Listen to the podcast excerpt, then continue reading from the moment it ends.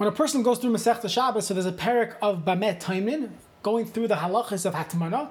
And the truth is, at first glance, these halachas are not really so nagea bizman who's wrapping things in wool and sand and dirt and all the other examples the Mishnayos give. But the truth is, as we've seen in the previous shiurim, and we will continue to explore some practical applications of these halachas, this can be very relevant in people's homes. So I'll give you a few questions that people ask that are discussed in the Paiskim. Question number one.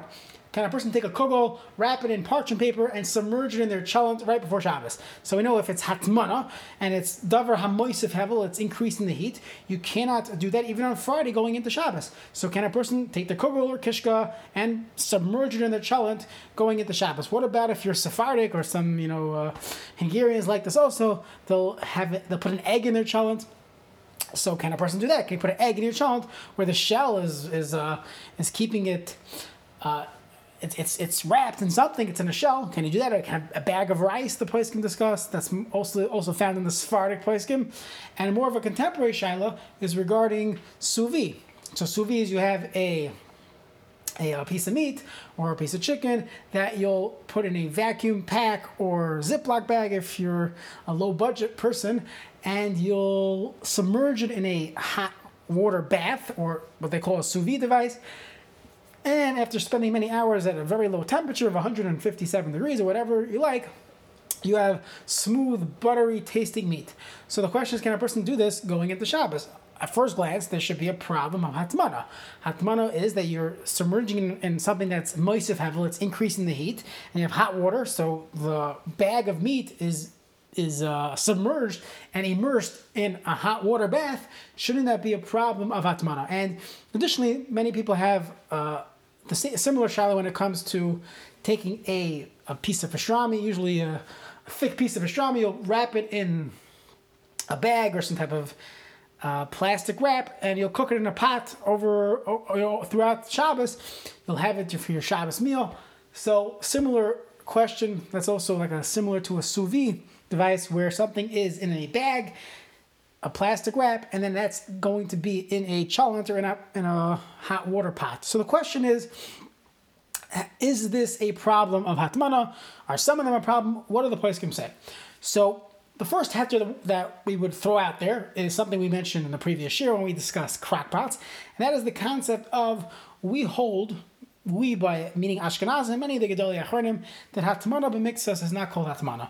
That when something is not totally uh, submerged, totally wrapped, that is not called Hatmana. And that's the backbone of the heter of the Minhag and Klai for most most communities to allow the use of crockpots, your typical crockpot without putting in, you know, aluminum foil balls and rocks. We allow the crockpots because the cover, the top is not covered with an extra covering, and therefore there is no problem, and that would, would only be the status of hatmana b'miktzas, and it's not considered hatmana.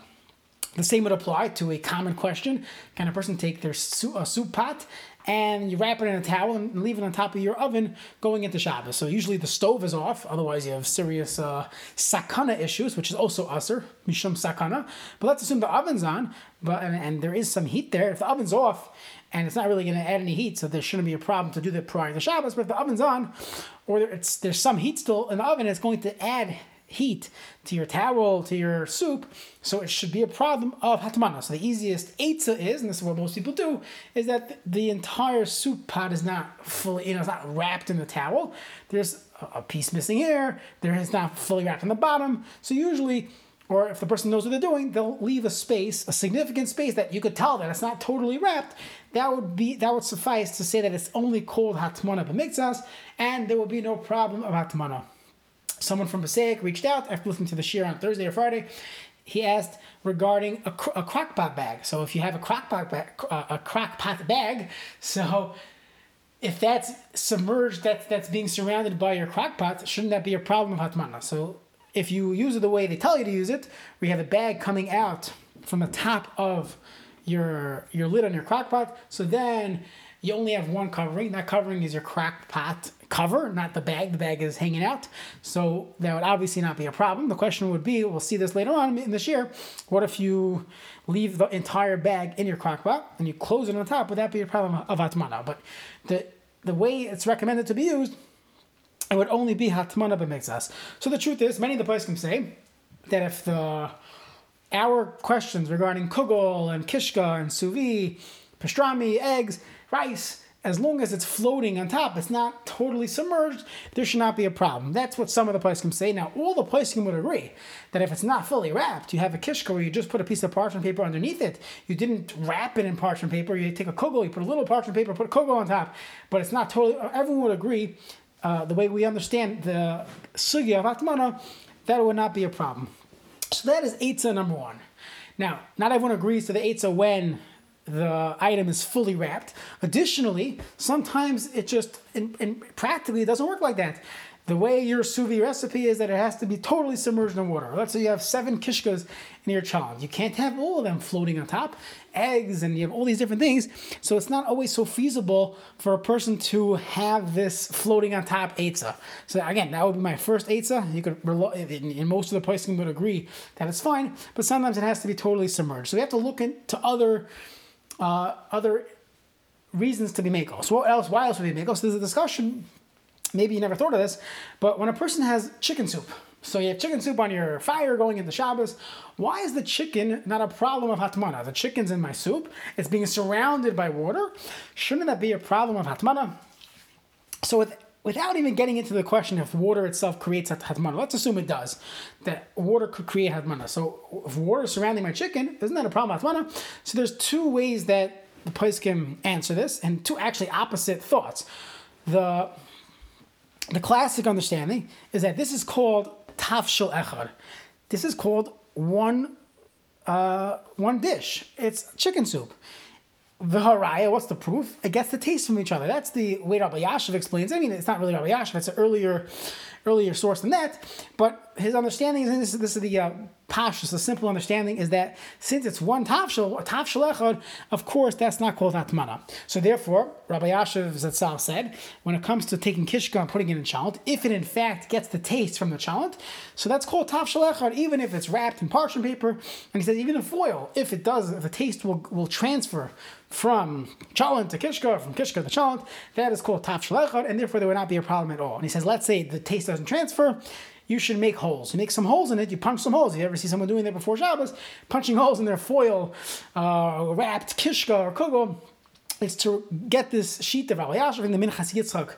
Dayan Weiss says the same thing. So perhaps that would be one eighth. Another eighth, so if you make holes, you'd be good to go. That, that works for your for your uh, um, your kugel, your kishka, your eggs. So Rav Ovadia Yosef says how says that the eggs the shell is perforated. He brings a raya from Yeridea. Fascinating discussion, Chazon Ovadia. So he says the eggs are not a problem. Kishka kugel, very easy to punch a hole in it. However, if you're making your plate pastrami that's in a uh, vacuum pack or your sous vide, you, you punch a hole in it, you just ruin your entire operation.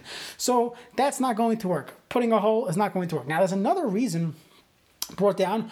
Uh, this is found in the Shemiras Shabbos Kehilchasah, quotes from Rav Shlomo Zalman Auerbach Zatzal, that another way to learn the concept of the chicken soup, the chicken soup heter. Why is there no hatmana on the soup surrounding the chicken?